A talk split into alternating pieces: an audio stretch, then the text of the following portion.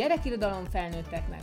A legszebb mesékről, klasszikusokról és újdonságokról, provokatív ifjúsági regényekről beszélget Szekeres Niki és Ruforsolya, a Hábi Magyar Gyerekkönyvfórum és a Könyves Magazin közös podcastjében. Mesék minden mennyiségben. Jó napot kívánok! Ez az MMM Mesék minden mennyiségben podcast Ruforsolyával és Szekeres Nikivel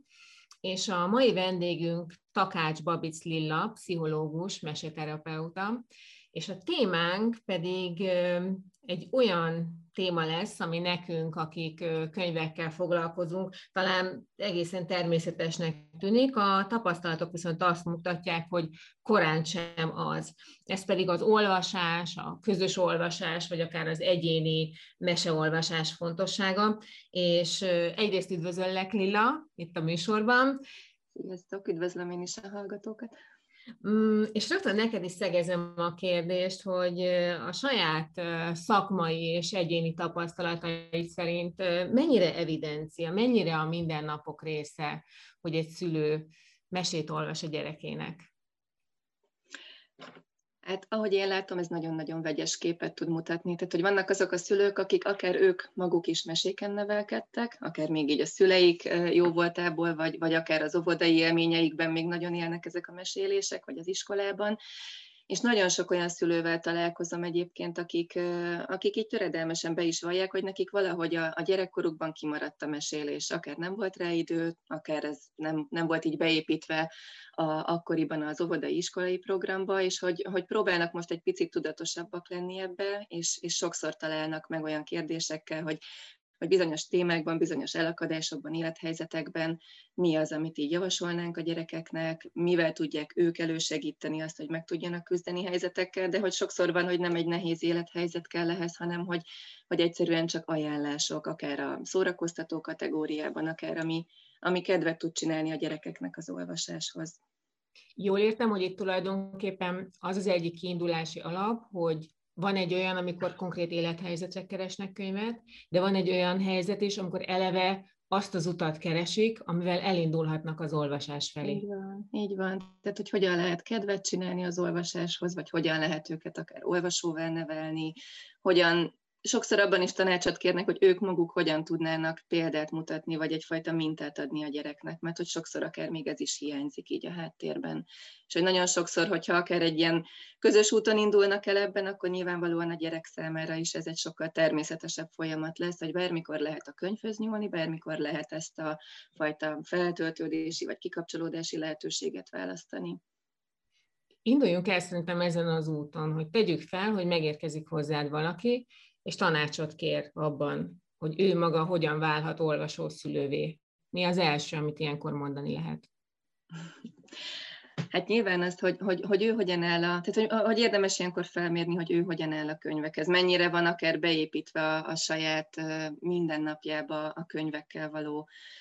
feltöltődés, tehát hogy tényleg amikor neki szabad ideje van, akkor mondjuk látja azt a gyerek, hogy anya vagy apa leül, olvas, akár egy újságot, akár ugye a könyveket, mennyire, van, mennyire történik meg az, hogy, hogy mondjuk ha elutaznak valahova, akár rövidebb kirándulást tesznek, akkor, akkor mondjuk bekerül mindig egy könyv a táskába, vagy, vagy akár azok a közös programok, hogy akkor együtt elmenni egy könyvtárba, egy könyvesboltba, vagy közösen ezeket végignézni, illetve hogy hogyan tudja ő akár beépíteni a gyerek napi rendjébe. Ugye amit, amit így ilyen nulladik mérföldkőként szoktunk mondani, hogyha semmikor máskor nem olvasunk a gyerekeknek, akkor legalább az esti elalvás előtt legyen ez egyfajta szertartás. És, és sajnos ez még mindig nincs. Tehát, hogy sok szülőnél látom, de hogy, de hogy van, aki ezen úgymond meglepődik, hogy de hát arra ott nincsen idő, vagy ez már nem fér bele, ott akkor már ilyen rohanás van, pörgés van, hogyan akkor ilyenkor szoktuk mondani, hogy akkor pont ezért, tehát hogy itt igazából ezért érdemes ide visszanyúlni. Hát, hogy ezek mind-mind, tehát egyrészt, egyrészt akár ilyen napi rendi pontokká válhatnak, ez most így nagyon furcsa hangzik, de hogy, de hogy nagyon sokat segítenek a gyerekeknek ott egyfajta lecsendesülésben, másrésztről pedig az, hogy ezeket hogyan lehet úgymond tudatosan beépíteni. Tehát, hogy tényleg nem is biztos, hogy mindig be kell tenni azt a mesekönyvet a táskába, ha nem tudom, a villamoson vagy a metrón utaznak az emberek, és akkor az alatt is lehet mesélni, vagy ha várni kell valahol hosszan, és akkor nyilván nem a, nem a telefont kell elővenni és a gyerek kezébe adni, hanem hogy ott van egy mesekönyv hanem hogy szoktam azt is mondani és javasolni, hogy, hogy, hogy sokszor próbáljunk mi magunk is mesélni. Tehát, hogy, hogy ennek az élőszavas mesemondásnak is azért valami egészen elképesztő hatása tud lenni. Ezek akár olyan kis kitalált történetek, amiben ugye a, a gyerek a főszereplő, és akkor az ő, ő mindennapjait mesélik el, vagy, vagy pont ez az említett tömegközlekedési eszközön való utazás, és hogy, és hogy egyszer csak kinézünk az ablakon, és hogy mit lehet beleszülni mondjuk akár a történetekbe. Hogy, hogy ez is egyfajta minta tud lenni, hogy, hogy mihez nyúlunk ilyenkor. Abban mennyire van elbizonytalanodás a szülőkben, hogy mikor érdemes elkezdeni a mesélést? Ez, most azt látom, hogy aki nyitott arra, hogy olvasson, vagy mondjuk így nyitott a könyvek világára, akkor ők elég hamar elkezdik. Tehát ugye ezt szoktuk mondani, hogy ez a most, vagy már itt tegnap kellett volna, tehát hogy minél, minél hamarabb, Ebbe azért nagyon megoszlanak, tehát hogy vannak szülők, akik már elkezdik tényleg itt a magzati korba, hogy akkor ugye az édesanyja hangját, vagy ha az édesapa is mesél, akkor eh, mindenképpen szokja a gyerek, de hogy egészen kicsikortól kezdve is megvan már, hogy, hogy mik azok a történetek, melyikek azok a könyvtípusok, amiket már, már lehet mesélni. Hiszen a gyerek nagyon sokat akár a testudatosító mondókákból, akár az ilyen egészen pici rövid történetekből is tanulhat meg, hát hogy megszokja azt, hogy ha csak ha csak képeket nézeget mondjuk egy könyvben, hogy hogyan bánunk a könyvvel, hogyan, hogyan lehet megszeretni azt, mi, mi ennek a fontossága. Azt szerintem mi mindannyian tudjuk, hogy, hogy magának az olvasásnak mivel járhat egy gyerekre nézve, akár a szókincsére, vagy bármi más, de pszichológusként te mit tudsz mondani a, a szülőknek, hogy milyen előnyei vannak annak, hogyha ha gyakran, gyakran leülnek, ha gyakran mesélnek, ha gyakran elővennek, vesznek közösen egy-egy könyvet? Hát az egyik itt a közös, közösen előveszünk egy könyvet, azért ebben nagyon nagy szerepet játszik az a fajta érzelmi kapcsolódás, ami ilyenkor ki tud alakulni a szülő és a gyerek között. Tehát ha megnézzük, hogy az egészen kicsi gyerekeknek, ha mondjuk mesét olvas fel a szülő, akkor az sokszor ilyen testi kontaktussal is történik, tehát vagy ugye az ölében ül, vagy, vagy nagyon-nagyon közelül hozzá, és hogy ez nyilván ad egy olyan érzelmi biztonságot, ahol tényleg így, hát onnantól már el lehet indulni itt a, a fantázia szernyen. Én mesecsoportokat tartok gyerekeknek, vagy vezetek gyerekeknek, ahol egészen kis óvisokkal is, meg isko, kis, kisiskolásokkal is foglalkozom, és és annyira csodálatos, hogy ugye nyilván az első alkalommal, amikor még nem ismernek, akkor azért van egyfajta távolságtartás, de ahogy ugye megtapasztalják ennek a mesemondásnak a jótékony hatását, akkor a gyerekek egyre közelebb ülnek. Egy idő után azon kapom magam, hogyha nem is az ölembe, de hogy minimum hozzáérjenek már egy kicsit a combomhoz, minimum ott, ott legyenek közvetlenül előttem, gyűlnek körém, tehát hogy van egy ilyen nagyon fontos érzelmi megtartó ereje ezeknek a meséléseknek. A másik, amit pedig így, így pszichológusként szoktunk mondani, hogy tényleg egy, egy eszköz arra valójában a mesehallgatás, hogy egy kicsit meg tudjanak nyugodni. Tehát ugye akár egy óvodást, akár egy kisiskolást megnézünk, azért elképesztő ingerek érik őket minden nap, amik nagyon sok szempontból nem is biztos, hogy így a nap végére fel tudnak dolgozódni, de hát a lecsendesülést azt semmiképpen nem segítik elő. És ugye ezért is, amit mondtam, hogy nulladik lépésként, ha máskor nem legalább az esti meseolvasás legyen meg, hogy, hogy ott van egyfajta ellazulás, akár ahogy hallgatják a történeteket, hát szerintem aki olvasott már a gyerekének, vagy, vagy látott mesehallgató gyereket, akkor pontosan tudja, hogy ez a úgynevezett történethallgatási transz, ez miből is áll, amikor így lelassul a pulzusuk, megnyugszanak, kitágulnak a pupillák, és hogy, és hogy érezhetően beáll egyébként ebben a kapcsolódásban is egy nagyon nagy fajta változás, olyan, mint egy minden más kimerevedne, és, és tényleg csak a történet lenne. És ugye ezt, ezt a gyerekek, a gyerekek sokszor kérdeznek bele a, a meseolvasásokba, vagy akár a, a történet hallgatásba is, és hogy, hogy, hogy ez is így, így pszichológus szemmel egy nagyon fontos dolog, hogy egyfajta ventilációs lehetőség is nekik a meseolvasás. Tehát, hogy sokszor akár pont ezt a részt találják meg a történetben, amihez ők is kapcsolódni tudnak, akár a saját élményeik mentén, amikor el lehet kezdeni az adott témáról úgy beszélgetni velük, hogy, hogy akkor hát egyrészt ugye az, az érzéseik előkerülhetnek, nyilván ami éppen furdalja a kis kíváncsiságukat, vagy bántja őket, akkor azt pedig onnantól kezdve a mesei szimbólumok szintjén lehet tovább vinni. Picit sokszor akár távolítva magukat magától a történettől, mert a mese szereplőn keresztül könnyebb beszélni, akár hogyha valami elakadás van, illetve hát ott át lehet szépen beszélni, hogy láma meséből milyen megoldási módokat, milyen, milyen tapasztalatokat lehet bevinni, és, és akár ő abból mit tud tanulni. Tehát hogy, hogy az, az biztos, hogy itt a mesehallgatásnál, a meseolvasásnál mindenképpen ez, a, ez az érzelmi biztonság, meg ezt a kapcsolódást tudja elősegíteni, illetve ez a megnyugvás,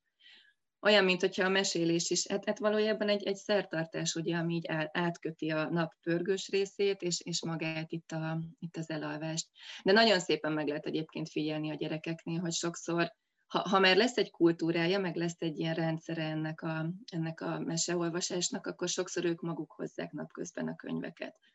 sokszor talán pont akkor, vagy ha már, nyilván ha már tudják akár csak lapozgatni, vagy, vagy saját maguk is, ha olvasni nem is, de a képeket nézegetni, akkor nagyon gyakran meg lehet náluk figyelni, hogy játék közben félrevonulnak, és akkor egy kicsit így töltődnek, vagy egy kicsit úgy megpihennek. És mi van azzal a gyerekkel, akinek kimarad ez a, ez a mesekultúra az életéből, akinek, akinek soha vagy alig, alig mesélnek? Hmm. Hát valójában pont ettől fosztjuk meg, vagy, vagy fosztódik meg ez a dolog, ez a gyerkőc, hogy, hogy, hogy neki ez az eszköz hiányozni fog, és ez, ez, ez meg egy ilyen személyes tapasztalat volt nekem, és én akkor csodálkoztam rá erre a jelenségre, amikor észrevettem, hogy így a csoportokban majdnem mindig van egy-két kisgyerek, aki nagyon nem tud mit kezdeni pont ezzel az ellazultság érzéssel, ami, ami mindig akkor jött és állt be a többieknél, amikor maga a mesélés történt, és hogy ilyenkor ugye csibészkedik, vicce, elvicceli, hangoskodik, próbálja azokat is egy kicsit így megpiszkálni, akik már látszólag így nagyon benne vannak a történet hallgatásában. És hogy sokszor volt, hogyha utána a szülőknek ezt visszajeleztem, vagy ezekről elkezdtünk beszélgetni, akkor, akkor kiderült, hogy, hogy igen, ez már egyáltalán nem fér bele így a, a napi rendbe, mert ilyen és ilyen és ilyen délutáni foglalkozások vannak, későn ér haza az edzésről, iszonyú fáradt, akkor meg gyorsan csak lefektetni akarjuk, és hogy valójában ezek a gyerekek egyszerűen tényleg nem tudják azt megtapasztalni, hogy, hogy milyen egy kicsit így belelazulni egy, egy olyan fajta tevékenységbe, ami tölteni tudja őket. Volt, akinél ez abszolút nem is változott, tehát hogy nem, hiába voltak ugye a rendszeres mesélések, volt javulás, de mondjuk teljesen megváltoztatni, addig nem tudtuk, amíg a, a szülőt nem sikerült rávenni arra, hogy ez otthon is így kerüljön be a napirendbe. Viszont volt olyan is pont a, pont a legutóbbi csoportomnál, ahol az első két alkalomnál még ez történt, majd a gyerkőc körbenézett és látta, hogy hát a többiek abszolút nem vevők arra, hogy itt most rendetlenkedjünk, miközben a, a mesét lehet hallgatni és a harmadik alkalomtól megmerte ő is engedni magának ezt a fajta nyugalmat. és akkor, akkor jutott egyébként eszembe az, tehát így nagyon sokat gondolkoztam, hogy ez vajon tényleg azért van, mert, mert, mert otthon nincsenek mesélések, és nyilván ez is egy ok volt. Másrésztről meg eszembe jutott, hogy amikor a meseterápiás képzést is végeztem, a Boldizsár Ildikónak a képzését csináltam, és ő nagyon sokat dolgozott ugye állami gondozott gyerekekkel, illetve ilyen nagyon nehéz sorsú gyerekekkel, és ő akkor mondta, hogy hogy valójában ők folyamatos készenlétben állnak. Tehát, hogy nekik egyszerűen annyira, tehát ők nem engedhetik meg maguknak azt, hogy így, így ellazuljanak, és, és pont ezért nagyon nehéz volt őket is rászoktatni a mesehallgatásra, hogy itt a mesehallgatás az egyfajta biztonságot tud nyújtani. Itt, itt nem kell állandóan azt figyelni, hogy most engem bántani fognak, hogy itt merni kell beleengedni magukat a mesébe. Tehát, hogy sajnos ez is lehet egy háttér, ami mondjuk ilyenkor megjelenik a, a gyerekeknél, és akkor erre nagyon érdemes figyelni. És, és nyilván, hogyha az ember tovább viszi a meséket, és ennek lesz egy rendszere, akkor ez nagyon tudja segíteni ennek az oldását. Tehát akkor a meseolvasás az tulajdonképpen egy ilyen biztonsági buborék is. Abszolút, igen, igen. És tényleg így élik meg a gyerekek. Ugye eddig arról beszéltünk, amikor a szülő mesél a, a gyerekének, de tapasztalatod szerint mikor jön el ez a pillanat, amikor még az olvasó szülő is abba hagyja az olvasást? Hát ez nagyon függ a gyerektől. Tehát itt, itt ugye akár ismerősi körben is, meg így a szülőktől halva is látom, hogy,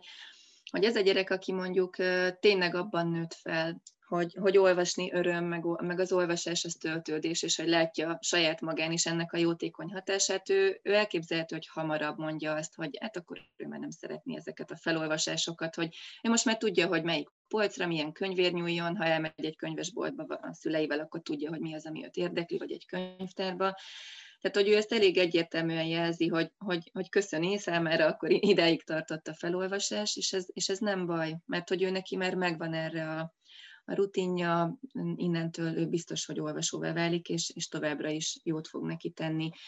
azt látom, hogy nagyon sokszor még ilyen tíz éves gyerkőcök is kérik az esti olvasást, főleg, hogyha van kis testvér. Tehát, hogy, hogy, hogy azért ezt ilyen több-több gyerekes családtól hallom, hogy a 10-11 éves ugyanúgy oda kuckózik este, szépen végigveri, amíg a kisebbekét végigolvassák, és utána ő is kéri a saját meséjét. És lehet, hogy ő előtte a, nem tudom, iszonyúvastak Harry Pottert olvasta végig, vagy, vagy bármelyik másik könyvet, de hogy, de hogy pont ezért van más minősége annak, amikor mondjuk egy felolvasás történik a szülő részéről. Mert lehet nagyon szórakoztató, és lehet nagyon kikapcsoló az, amit ő eh, akárhány éves fejjel végigolvas, és akkor itt jön be a kapcsolódásnak a fontossága, amikor pedig még, még egy kicsit oda lehet bújni. És tehát, hogy ilyenkor nyilván a szülő nem fogja azt mondani, hogy hát most már elég nagy vagy, akkor olvas, hiszen tudja, hogy a gyerek úgy is olvas. De, de én azt gondolom, hogy egyébként nagyjából ennél a, ennél a kornál húzódik így meg a határ, tehát azért a fölött már úgy ez nem annyira jellemző, de, de mondom, ez a 10-11 éveseknél még, még úgymond simán bele szokott férni. Az egyébként szerinted törvényszerű, hogy a, az olvasószülőnek olvasó lesz a gyereke is? Én általában azt látom, hogy igen, valamifajta nagyon nagy ellenállás kell ahhoz, hogy mondjuk ez ne így történjen meg, vagy valami nagyon negatív élménynek kell az olvasás terén ahhoz történnie, ami, ami azért ritka. De ott is azért nem csak a szülők befolyásolják, hanem nyilván a kortársak is ott már egyre nagyobb hatással lesznek rájuk, vagy, vagy akár, hogyha az intézményeikben, tehát az óvodában, iskolában is ennek van kultúrája, akkor, akkor azért onnan is hozhatják nem tudom, nekem vannak nagyon pozitív tapasztalataim ezzel, hogy, hogy tényleg mondjuk a kevésbé, tehát ha, ha már a szülő nem mutatja ezt a mintát, vagy éppen ugye eredetileg sem tudta mutatni, akkor a kortársak hatására ez hogyan indul meg mégis. Akár egy-egy könyvet, hogyha lehetnek és ajánlanak. Most nagyon ilyen személyes példából tudok kiindulni, de hogy mi vidéken élünk, egy, kis faluban, ahol nagyon szuper kis könyvtár van tényleg, és én egyszer, amikor oda betévettem a saját gyerekemmel, én el voltam képedve, hogy hogy ott ült bent hat vagy nyolc kisgyerek, akik a városi iskolából busszal, miután visszafele jöttek, betértek oda, és ők nem azért mentek be, mert mindegyikük olvasó volt, hanem azért mentek be, mert nem tudom, az egyik kislány anyukája ő volt a könyvtáros, és ő oda ment be, és elkezdett olvasni. És bekísérték a többiek, mert most lehetett volna azt is választani, hogy kint rohangálnak a parkba, de bementek, és hogy mindegyikük ott talált. És amikor így csodálkozva néztem a könyvtárosra, akkor mondta, hogy igen, mindig itt kötnek ki a busz után, és hogy mindegyik itt olvas. Tehát, tehát hogy nem biztos, hogy otthonról hozzák ezt, vagy nem biztos, hogy éppen egy olyan minta van, de hogy egymást is nagyon meg tudják ebben támogatni. Vagy az, hogy például az iskola mi az, amit ad. Tehát, hogy, hogy mennyire van még mindig bent mondjuk akár az iskolai programba, vagy akár az óra keretében az, hogy, hogy a mesék elhangozzanak. Tehát, hogy, hogy, hogy például itt a mi iskolánkban az, a, mi ez az uzsa, nem, a tíz órai szünetben olvas a tanítónéni, vagy mondjuk ha rajzóra van, akkor miután elmondta a feladatot, és a gyerekek ö,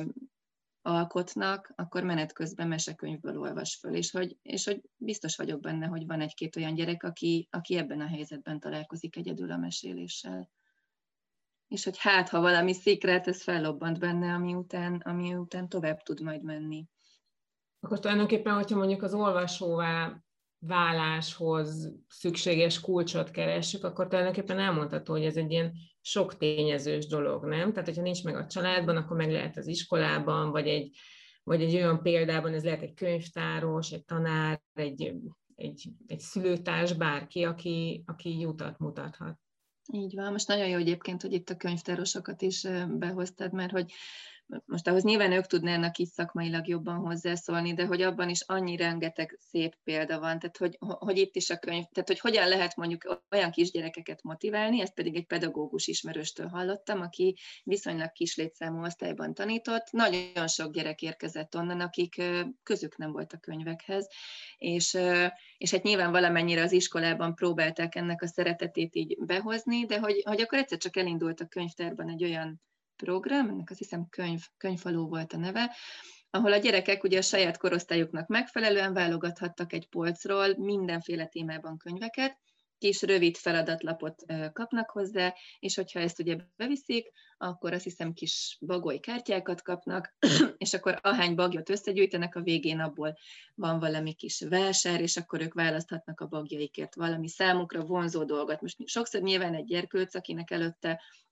nem annyira volt érték az olvasás, akkor ő is így motiváltá válhat. Ez a pedagógus ismerős azt mondta, hogy ő el volt képedve, elkezdte néhány kisgyerek ezt, nyilván ez így terjedt tovább az osztályba, és mondta, hogy nem volt az osztályban olyan gyerek, aki nevet volna részt a programba. És hogy annyira bele, tehát hogy így elkezdték falni a könyveket, szó szerint mégis, ami így a célja is volt ennek az egész programnak, szóval, hogy,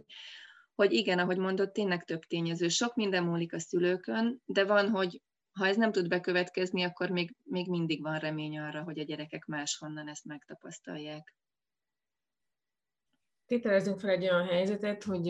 hogy a szülő nagyon szeretné, hogy olvasson a gyereke, de az a gyerek valamiért ellenáll. Ilyen esetekben mit lehet tenni? Hát kérdés, hogy mi miatt el ellen. Tehát mondjuk az, hogy, hogy ő sokkal inkább választja akár a, nem tudom, a számítógépes játékokat, vagy a tévénézést ez azért elég vonzó tud lenni a gyerekeknek. Azért itt, itt azt gondolom, hogy elég nagy felelősségük van a szülőknek, hogy, hogy hogyan próbálnak mégis akkor egy alternatívát fölkínálni helyet, és akár lecsökkenteni annak a, az időtartamát, és, és, hogy, és hogy valahogy ezt jobban behozni. Ez sokszor így, akár ilyen egészen drasztikusnak tűnő módszerekkel, tehát hogy tényleg akkor lecsökkenteni a, mert, mert hogy ki tudja szorítani, és ma meg egyre inkább kiszorítja ugye ezt a fajta olvasást, és akkor ebben így utat mutatni. A, a másik, hogy, hogy tényleg akkor mi az, amivel kedvet tudunk csinálni, hogy, hogy akkor igenis megszervezni, és ez nyilván a szülő részéről több energiabefektetés, de akkor megpróbálni ezeket a közös könyvtárlátogatásokat, bármelyet megragadni, olyan lehetőséget, alkalmat, programot, ami a könyvekhez kapcsolódik ha más nem, akkor pedig beszélni akár a kortárs gyerekek szüleivel, hogy mondjuk náluk mi az, ami így most ilyen nagyon trendi, akár könyvek szintjén, mi az, ami így borzasztóan leköti a gyerekeket. Azért sokszor az is van, most tényleg egy ilyen Harry Potteres vagy Ruminis korszak tekintetében, hogy a gyerekek nem szívesen maradnak ki mondjuk abból, hogy már rég mindenki arról beszél, hogy akkor a szereplők mit csinálnak, és már abba szerepjátékozik, stb., hogy akár ezek tudják elindítani őket mondjuk ezen az úton. Tehát, hogy itt, itt én azt gondolom, hogy, hogy, hogy nagy, nagy segítség lehet az is, hogy tényleg a kortársak szüleivel, vagy magukkal a kortársakkal egyeztetni, hogy is ti mit olvastok, mi az, ami érdekel titeket. Niki, neked mi a tapasztalatod felnőttként, szülőként, mivel, mivel lehet, vagy mivel tudod te személy szerint meggyőzni a gyerekeket arról, hogy, hogy olvassunk? Hát a személyes tapasztalatom az nem feltétlenül mindig pozitív, mert abban biztos vagyok, hogy amikor próbáljuk a gyereket rávenni az olvasásra, és erre mindenféle ráutaló magatartást teszünk, akár cukibbat, alkalmazkodóbbat, akár nyomasztóbbat, mert hogy el kell olvasnod a nem tudom mit, a, mert ez annyira jó, vagy mert kötelező olvasmány, és így tovább. Tehát azért tényleg az egy áldásos állapot, amikor, amikor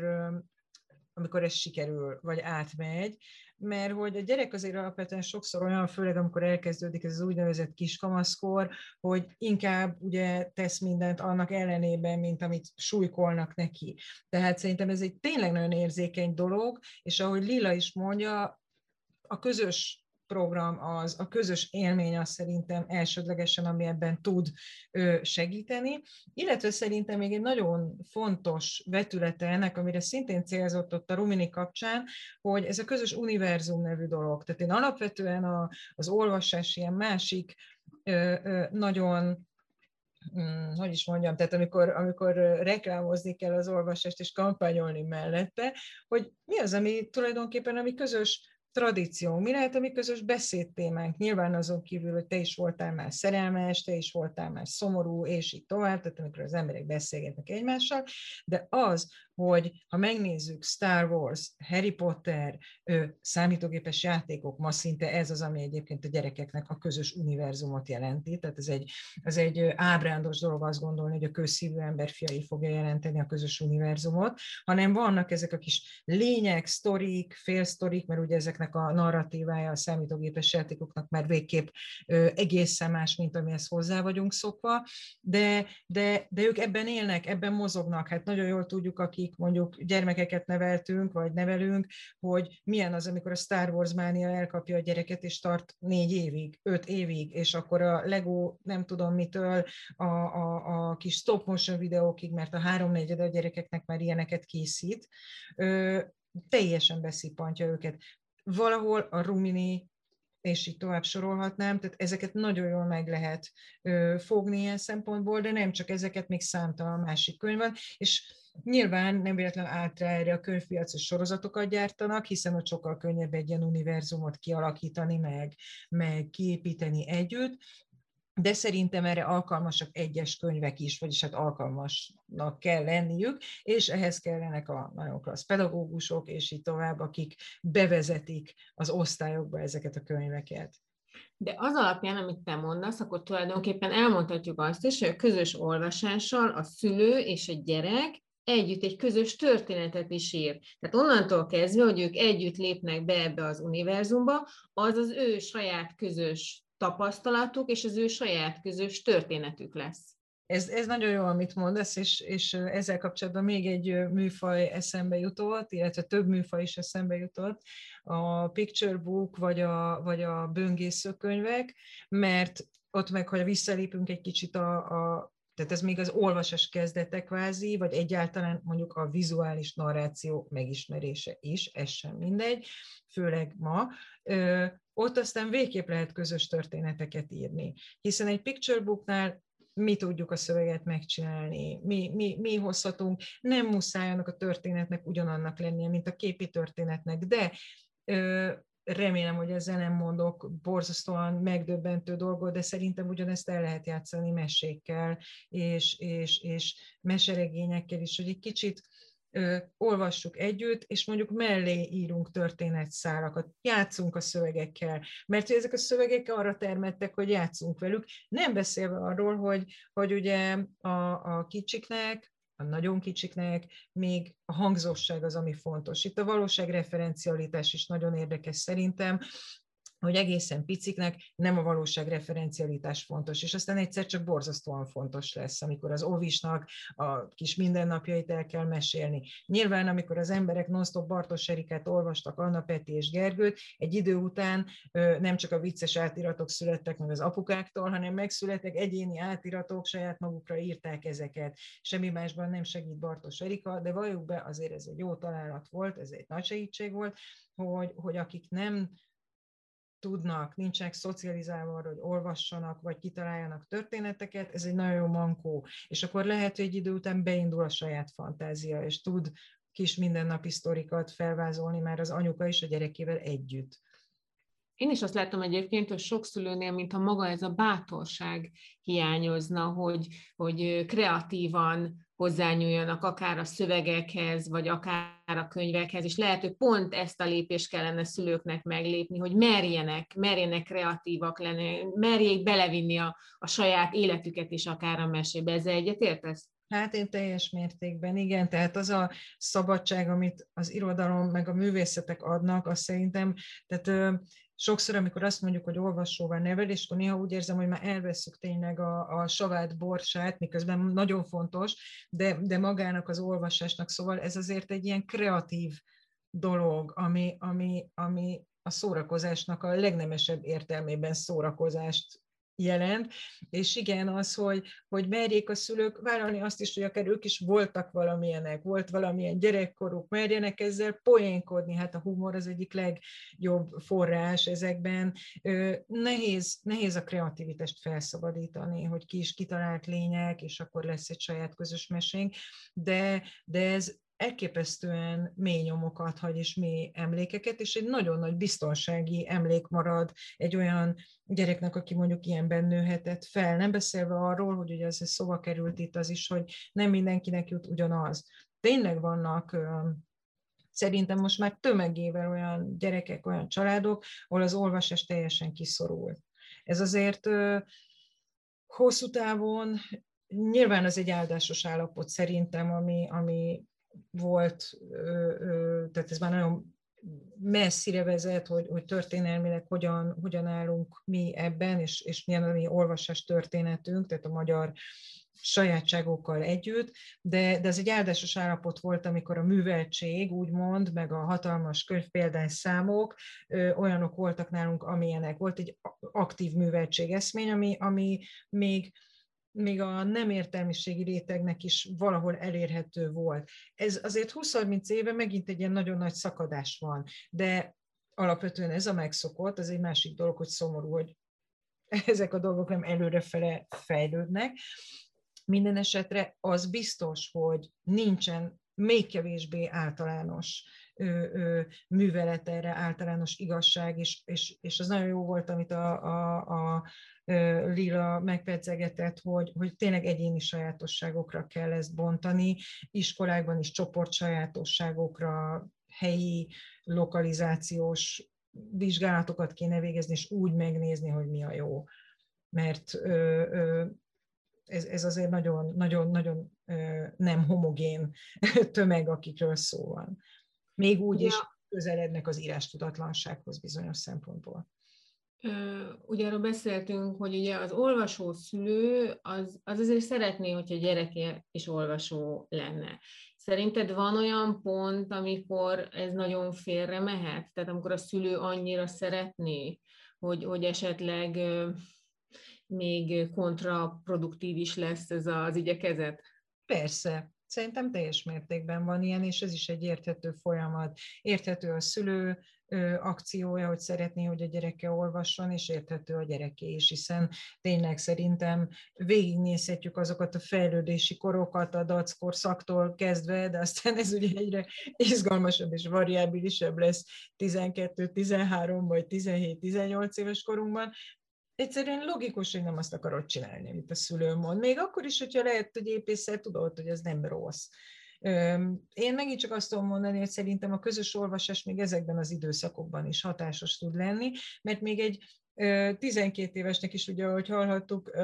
van olyan hangulata, hogy azért odabújós kedve van, meg hát ha valami nagyon jót találok, és lelkesen adom elő, akkor az, az segíthet. De ez, ez nehéz, persze, hogy van ilyen, hát hány olyan ö, történetet hallunk, hogy híres segedűművésznek szerették volna nevelni, nyomták, nyomták, aztán nem lett híres segedűművész, mert soha többet nem akart komoly zenével foglalkozni. Tehát, hogy ez szerintem mindenben igaz, és én még azt is gondolom, hogy nem kell ettől megijedni, nem kell ezt vér komolyan venni, valószínűleg vissza kell lépni a szülőnek kettőt, és elengedni, és néha becsempészni az asztalára egy könyvet. Talán az segíthet. A Habival sokszor jártok hátrányos településeken. Ott mit tapasztalsz, milyen szerepet játszik ott az olvasás? Mennyire elérhető az ott élő gyerekeknek a könyv? Hát itt most megfogtál, alapvetően szerintem semmilyen szerepet nem játszik. A családokban semmilyen szerepet, tehát előbb kerül tablet, vagy okostelefon az asztalra, mint könyv, vagy adott esetben laktató melegétel, tehát van egy ilyen nagyon érdekes státuszszimbóluma ennek, hogy, hogy ezek a kütyük meg legyenek,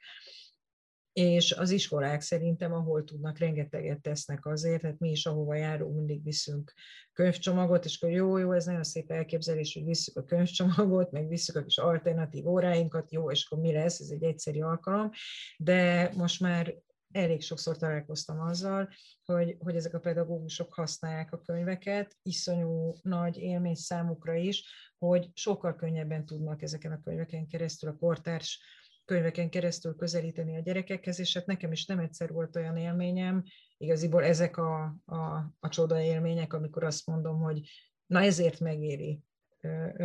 ezzel foglalkozni, vagy az ilyen nagy revelatív élmények, hogy például voltunk X csoportnál, és akkor olyan gyerekek, akik nagyon-nagyon háttérbe szorulnak, így az osztály munkán belül is, a tipikus, nemhogy, nemhogy hátrányos helyzetű, de hogy tényleg minden fejlődési rendellenesség, kis zavarok, és így tovább megtalálható, és akkor úgy tud ki nyílni egy ilyen alternatív órán, hogy, hogy egészen új státuszt ö, tud szerezni magának új szerepet az osztályon belül, és maga a tanár csodálkozik, hogy Jézusom, ez a gyerek képes figyelni. Tehát ö, megint csak tényleg az olvasásnak ez a lenyugtató, ahogy, ahogy szintén Lilától hallhattuk, hatása, illetve, illetve a, az elgondolkodásnak, a, az önreflexiónak a lehetősége, amit adhat egy ilyen meseregény, és azért a mai könyvekben én nem gondolom azt, hogy a legdurvább tabu könyveket kell odavinni feltétlenül ilyen helyekre, bár nyilván van helyzet, amikor nem árt, mert nagyon tud segíteni, például az Elekes Dórának a Muter és a Ginek, ahol egy alkoholista szülőről van szó, én azt gondolom, hogy ezért sok helyen elférne ez a könyv, az iskolai ö, ö, tananyagban is, de mondjuk Kertész Erzsinek a Göröngyös utcai ö, iskolás ö, könyvét vittük mi, amiben egy kicsit furcsa gyerek van, picit más. Na hát ez elképesztően működőképes szöveg például, mert ez ma inkább norma illetve én azt gondolom, hogy mindig voltak furcsa gyerekek, csak ezzel sose, vagy más gyerekek, tehát akiket így neveztek a többiek, vagy a tanárok, de ezzel sosem foglalkoztak, ugye nem volt néven nevezve, hogy esetleg mire vezethetőek ezek vissza. Ma ezzel nagyon sokat foglalkoznak, de ugyanúgy nehéz mit kezdeni ezzel egy csapaton belül, és akkor ezek a könyvek marha sokat tudnak segíteni. Egyébként tapasztalat szerint milyen típusú könyvek azok, amik megszólítják ezeket a gyerekeket? Tehát inkább a, a, a fikciós művek, amik teljesen más világokba viszik el őket, vagy, vagy inkább a segítőkönyvek, a sorozatok, tehát van egyfajta kategória, amire azt tudod mondani, hogy ez így nagyon, nagyon betalál náluk? Hát ez nagyon jó kérdés, és nagyon elgondolkodtató, de iszonyú egyszerű válaszom van rá, szerintem a közvetítő személyen múlik tehát a, akivel át tudják venni. Én ezeket a könyveket azért nyilván a fikció az már egy kicsit más, amikor egy meseregény vagy regény van, és az behúz, ott, ott azt gondolom, hogy az attól függ, hogy mennyire jó a könyv. Tehát, mint, mint, és akkor ez egy elég tág fogalom lehet, de, de hogyha be tudja húzni, de, de közben a, ha van arra mód és lehetőség, hogy legyen egy közvetítő személy, akkor szerintem azon múlik, igen. De például van a Vivandra kiadónak ez a csodálatos sorozata, a szerelemkönyv, halálkönyv, kakikönyv, és így tovább. Szerintem az önmagában is nagyon jól működik, mert ez kicsit ilyen böngészős, és a gyerekek és még a nem egészen kisgyerekek is nagyon szeretik a böngészőket, amiben el lehet bajlódni, és hát még egy dolog, amit már mondtam, rettentően humoros ez a könyv. Tehát e, ez a könyvsorozat például. Tehát ö, szerintem bármelyik műfaj működhet. Itt akkor tulajdonképpen az a személy a kulcsfontosságú, aki ezeket a könyveket elviszi a gyerekekhez, értve ez alatt egy tanárt, egy könyvtárost, egy nevelőt akár. Igen, szerintem rettenetesen sokat számít, igen, igen, igen. Tehát, hogyha egy családi közegben nem nincs ez meg, nem megszokott dolog, és tényleg érdekes ez, ami, amit kérdezel, hogy most akkor, akkor olvasó családból olvasó gyerek jön-e, vagy akármi. Nagyon sok erő jön nekem az vissza, hogy mi mennyit olvastunk a gyereknek, mennyit olvastunk együtt, és nem olvas már. Azt hiszem, hogy azt is el kell valahol fogadni, hogy túlnyomó részt ö, ö, ö, a virtuális valóság az, az nagyon sok mindenek át fogja venni a szerepét, és ö, ö, azokon a helyeken, tehát a, a, az az igazán fontos, hogy legalább gyermekkorban legyen egy aktív időszak, amikor ezt megkapta, mert már azon látszik, hogyha nem is olvas most már egy fiatalember, egyébként nekik sem egyszerű, mert nagyon hamar elkezdenek sokan dolgozni, mellette egyetemre járnak, és így tovább. Tehát ők is a felnőttek problémáival szembesülnek, hogy, hogy felnőtt életet kell élniük, és mi felnőttek is azt mondjuk, én nem speciál, mert ezzel foglalkozom, ez egy szerencsés ügy, hogy, hogy folyamatosan olvasok, mert ez a munkám, de nagyon sokan azt mondják, hogy nem tudnak olvasni, képtelenek, nincs rá idejük, és ezt is megértem. Valahogyan, valahogyan az látszik, viszont erősen, hogyha valaki olvasott, és egy ilyen kultúrában nőhetett föl, akkor, akkor annak megvan az eredménye. Más a szókincse, más a gondolkodásmódja, más a viszonya egy halom dologhoz. Itt a beszélgetésünk elején említetted, hogy szülők gyakran megkeresnek azzal, hogy nehéz élet helyzeteket próbálnak meg feldolgozni könyvek segítségével, hogy erre tudsz példát mondani, hogy milyen, milyen szituációban jöhet ez elő? Mhm.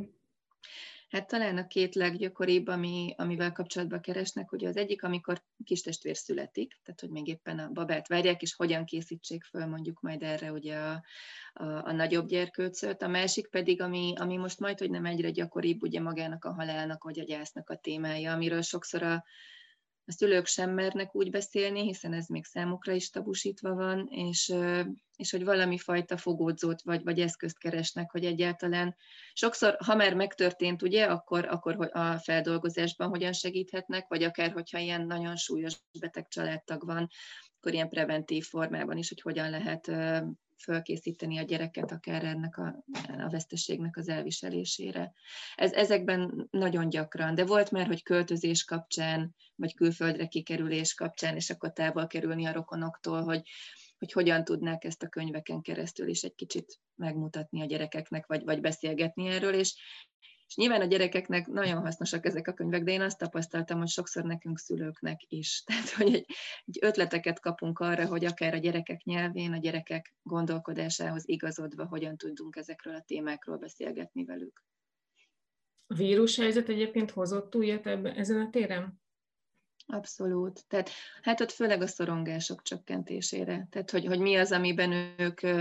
tudnak segíteni, hogy egy, hogy egy kicsit a szorongások csökkenjenek. Hát ott is nyilván ugye a, a, a gyász az, az mindenképpen, tehát a haláleseteknél, hogy akkor azért sajnos most már elég sok családban történtek veszteségek, halálesetek, és hogy, hogy hogyan, ugye idős nagyszülők elvesztése, stb., hogy akkor ezeknek a feldolgozásában mit, mit tud egy könyv mutatni számukra igen, ez, ez mindenképpen most ö, gyakoribb lett. És amikor megkeresnek a, a szülők,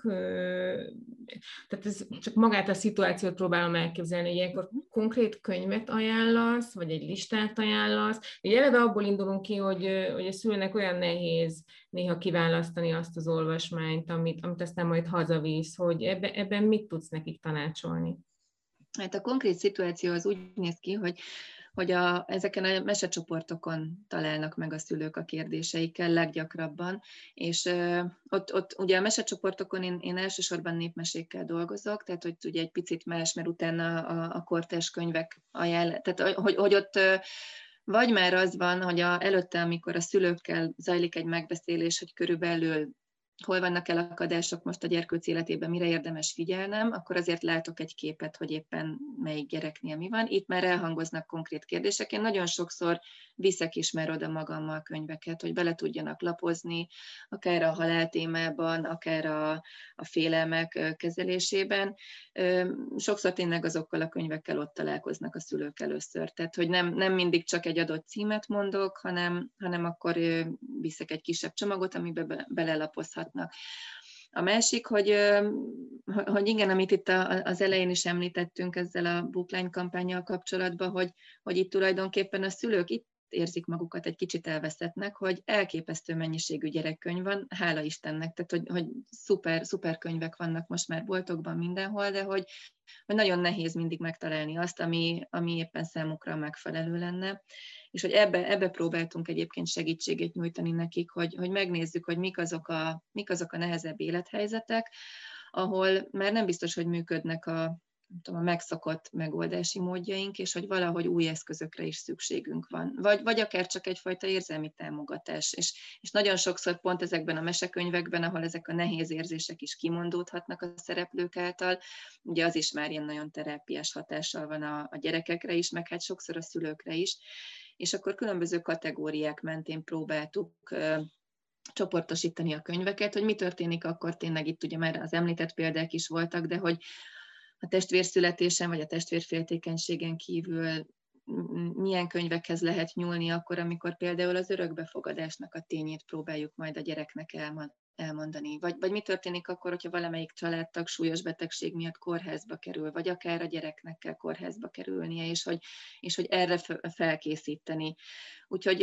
ezen, ezen mentén a kategóriák mentén válogattuk a könyveket, és hát néztük meg azt, hogy, hogy tényleg szakmailag abszolút vállalható és hiteles könyvek legyenek itt. Úgyhogy eddig nagyon ilyen listát nem tudtam mondani a szülőknek, szerintem ez most ebben nagyon nagy segítség, hogy, hogy életkor szerinti csoportosításban is most már meg tudják találni a könyveket, illetve ezek mentén a kategóriák mentén. Hogy mi történik akkor, amikor mondjuk válnak a szülők, és akkor ebben szeretnének egy kis mankót kapni, hogy a gyerek ezzel kapcsolatos érzései azok hogyan jelennek meg mondjuk a mesekönyvekben, mit lehet tenni egy betegség kapcsán, akkor a megküzdések azok hogyan, hogyan jelennek meg. Ha jól értem, akkor ez egy olyan kampány, amit a Bookline most elindított, ami kimondottan bizonyos élethelyzetekre ajánl könyvet, és pszichológusok, meseterapeuták segítettek abban, hogy az egyes élethelyzetekre a szülők bizonyos könyveket megtaláljanak. Jól értem ezt? Így van, de nem, nem, nem csak az élethelyzetek mentén ment, hanem itt van egy úgy, úgymond egy ilyen szórakoztató kategória is, tehát hogy a szülők abban is, ugye itt az eredeti koncepció az is volt, hogy mondjuk a, a gyerekeknek a mm, személyiségéhez passzolóan lehessen könyveket ajánlani. Azért ez így ebből a szempontból egy picit sátít, úgyhogy ezen nagyon hosszas gondolkodás és nagyon hosszas tanakodás után változtattunk, mert hogy nem, fel, tehát, hogy, hogy nem mondhatjuk azt, hogy egy extrovertált gyerek mondjuk ilyen és ilyen típusú könyveket szeret, mert hogy, mert hogy simán lehet, hogy ő egy egészen más témában érdeklődik, Úgyhogy itt inkább a szórakoztató irodalomba úgy kerültek csoportosításra a könyvek, hogy akár ha valakit a, nem tudom, az állatos témák érdekelnek jobban, vagy ugye ezek a kis kutató jellegű gyerekek, akik az ilyen ismeretterjesztő könyvekre nyitottabbak, akkor azon belül is megtalálják. Nyilván nekünk ebbe szakemberként kisebb szerepünk volt, nekünk tényleg ezeknek az élethelyzeteknek a felállítása, ahol a különböző krízisek mentén is, amik lehetnek ugye úgymond az ilyen normatív krízisek, tehát hogy a születés, vagy a szülőkről való levállás az óvoda indításánál az úgymond egy természetes folyamat, és hát vannak azok a váratlan helyzetek, mint mondjuk egy, egy, egy betegség, vagy, vagy ugye egy költözés, amihez viszont alkalmazkodni kell. És ezek, ezeket a kategóriákat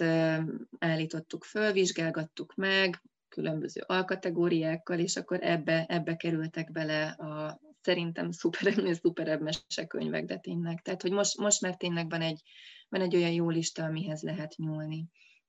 és lehet ajánlani a szülőknek. Szerintem ezt mindannyian megerősíthetjük, hogy a szülőként és a szülőknek is minden minden ilyen segítség nagyon hasznos lehet, hogy itt a, a sok cím között el tudjunk igazodni, és hát reméljük, hogy ezzel mi is adtunk most hasznos tanácsokat a, a mai beszélgetéssel. Én nagyon szépen köszönöm a sok hasznos észrevételt, és ta, javaslatot, és tanácsot, és reméljük, hogy a, az olvasóink is tudnak belőle profitálni. Én köszönöm szépen a beszélgetést. Köszönöm én is.